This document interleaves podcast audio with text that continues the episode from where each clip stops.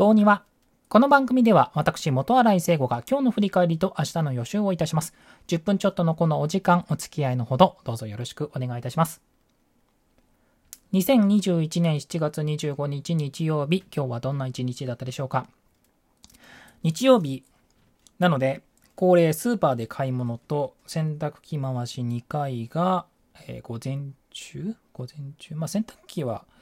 あのつけ置き洗いとかが2回目なので多分賞味3時間ぐらい回ってると思うんですけど。あの普通の洗濯物とあと、えー、タオルとかシーツとか系を2回目。で、それはつけ置きで、まあ、漂白剤とかも入れてるので、っていう感じでやってるんですよ。洗濯機って結構これ人によって違ってたりしますよね。あのまあ多分ご家族多いところだとほとんど毎日回してるとかっていう話も聞いたりしますしあとまあ下着でえー、下着系、靴下も含めて下着系をまとめてとか、あと、なんだったかな、もう完全に、あの、靴下なら靴下だけ、パンツならパンツだけっていう洗い方をしてるっていう人もいました、今まで。俺、どん、ね、僕も基本的には全部混ぜ合わせて洗濯するっていう感じだったんですけど、去年からかな、それこそコロナ禍になってからかな多分それくらいのタイミングだと思うんですけど今の形に落ち着きました。だから普通衣類系とタオルシーツ系の分け方。あのまあタオル系は漂白とかでこうまあ消臭というか消毒とかも含めてっていう感じなんですけどあと干す時にある程度形がこう揃うじゃないですか。ハンガータオル系はハンガーほとんど使わないのでっていうこともあってこう干す時に楽だからっていうのもあってそんな分け方をしています。ご参考までに。はい。あとスーパーで買い物なんですけどこれあなんかあれですね、日常生活相談みたいな感じになっちゃってますけど、皆さんどうしてますか？あの、僕はですね、大体もう食べるものもある程度パターンが決まっちゃってて、で、お家で食べたものとか、もうそろそろ足りないものっていうのをメモって、で、えー、チェックをしながら買っていくっていうのが最近のパターンなんですよ。で、そうすれば、まあ、あの、多少ね、賞味期限見たりとか、あと2種類ぐらいある商品の場合にはどっちにしようかな、みたいな検討もするので、そこまでこう、バババッとすぐ買えるってわけではないんですけど、それでもこう、なるべくね、こうスーパーにいる時間を短くっていう意味で買うものをリストアップしていってますね。なので、あの無駄遣いとかも、防止できるかなみたいなところでやってはいるんですけど、今日はお腹空いた状態で 行ってしまったので、ちょっと買いすぎちゃいましたかね。牛肉買っちゃうとね、どうしても高くなっちゃうじゃないですか。で、まあ、一応、経費的な部分から、あの、国産牛肉は高くて買えないので、あの、アメリカ産の 100g200 円ぐらいのやつを買ってたりはするんですけど、今日買う予定なかったんですよね。なんですけど、お腹空いた状態で、そうそうそう、あの、てか牛乳が切れてたんですよ。で、シリアルを食べようと思って行ったんで、牛乳買って帰ってからご飯って思ってたんで、お腹空いた状態で行っちゃったら、まあ、この低たらくですよね。予定にないものの方が多かったのかな。まあまあ、そうだそうだそうだ。先週、お買い物行けてなかったので、それもあって、パスタとか普段こう買い置きしてるある程度サイサイクルさせてるのでスパゲッティなんかは多分最大で3袋ありますからね。日常的に。1袋空いてて2袋控えててみたいな。それが買い物してなかったから控えがなくて2袋控えなくて1袋空いてるやつがまあ4分の3ぐらい残ってるみたいな感じだったので袋買ったりとかそもそもまあ買う量も多少ね多かったは多かったんですけど。だからいつもの金額の1.5倍ぐらいかな。あでもそう考えると先週お買い物行ってなくて1.5倍で済んでるっていうのは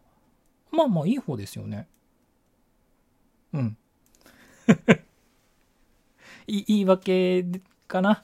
言い訳かもね。そう。でまああと午後、まあ、洗濯物待ちながらゼルダやったりとか本読んだりとかしてましたね。ゼルダは今やってる人しか分かんないと思うんですけどあの砂漠のところまで行きました砂漠のなんかあのカタツムリみたいなやつの攻撃力がめっちゃ強いなって思ってそこでセーブして今日はやめてます。ああとそうだかき氷食べてきました。かき氷。昨日の回でよし明日食べるぞっつってどこで売ってんの？かき氷ほんとねどこで売ってんだろうから始まったんで。まああの最終的にはこう歩いて15分ぐらいですかね、のところのあの商業施設の中にある和カフェみたいなところに行って食べてきたんですけど。ここ多分数年かき氷そういうお店とかで食べてかなかったですし、屋台とかでも食べてなかったんで、相場がわかんないんですよ。で、相場いくらくらいなんですかあれって。もともと今日、もともとその商業施設の前に調べてたのが、まあ近くのホテルだったんですよ。で、まあホテルだったらなんかちょっとね、あの、映えではないですけど、こう、少しリッチなね、感じのかき氷とか食べれるんじゃないかなと思って調べてたんですけど、そのホテルは、なんかそういう特集とか、ね、夏だし、やってるとこ多いと思ったんで、調べてみたんですけど、そこそこ大きいんですよ。大きいホテルなんですけど。やってなくて、でも後から気づいたのが、今日あの、帰りがけにそこのホテルの前通ってきたんで、オリンピックの関係者の受け入れしてんですよね。だからもう多分そっちの方でてんやまんやなんだろうなっていう。そう、だからね、なんかかき氷、ちょっとリッチなかき氷は諦めて、えー、和カフェのかき氷を食べてきました。で、本体が1000、1000円いかないんだ。えっ、と、本体が850円、プラス白玉がオプションだったんで100円で、だいたい1000円ぐらいにお茶、あったかいお茶セットつけて、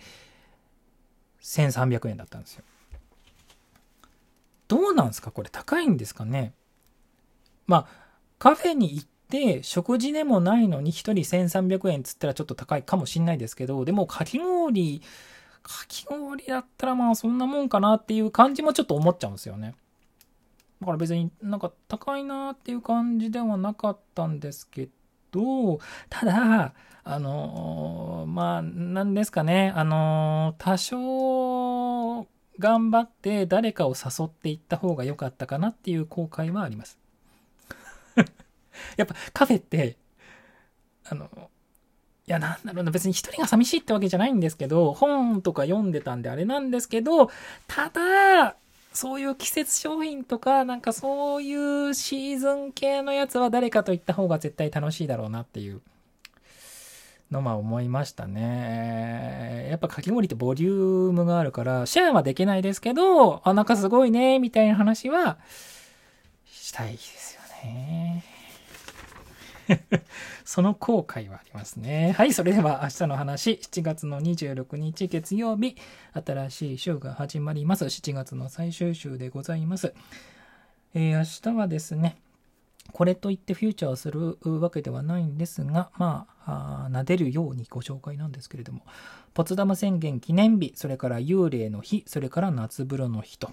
えー、ポツダム宣言記念日は、えー、発表された日が7月の26日、1945年ですね。だそうでございます。それから幽霊の日は、え、1825年に東海道四ツ谷階段が初演された日と。それから夏風呂の日。これは語呂合わせ。いうところでございますね。まあ、明日はとりあえずお風呂に入りましょう。シャワーの方もお風呂に入りましょう。えー、ということで、えー、明日あ、良い一日をお過ごしくださいませ。いつもだとエンディングで曲流してるんですけれども、機材トラブルの影響で、えー、今日は BGM が流れません。まとめです。7月の最終週ですね。いつの間にか7月が終わりそうで、ちょっとそこが僕不安なんですよ。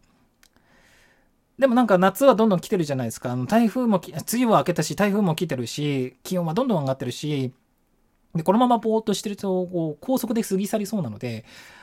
今日思ったのは予定を作ろうと。予定作って、夏っぽいことを詰め込んで、バイクも最近乗ってないんで、バイクにも乗ったりして、で、まあ出かけるだけが夏じゃないので、えー、まあゲームする日とか、タイヤに過ごす日とかを、あの、ガンって設定して、それをこう夏として楽しもうっていうのをちょっと思いました。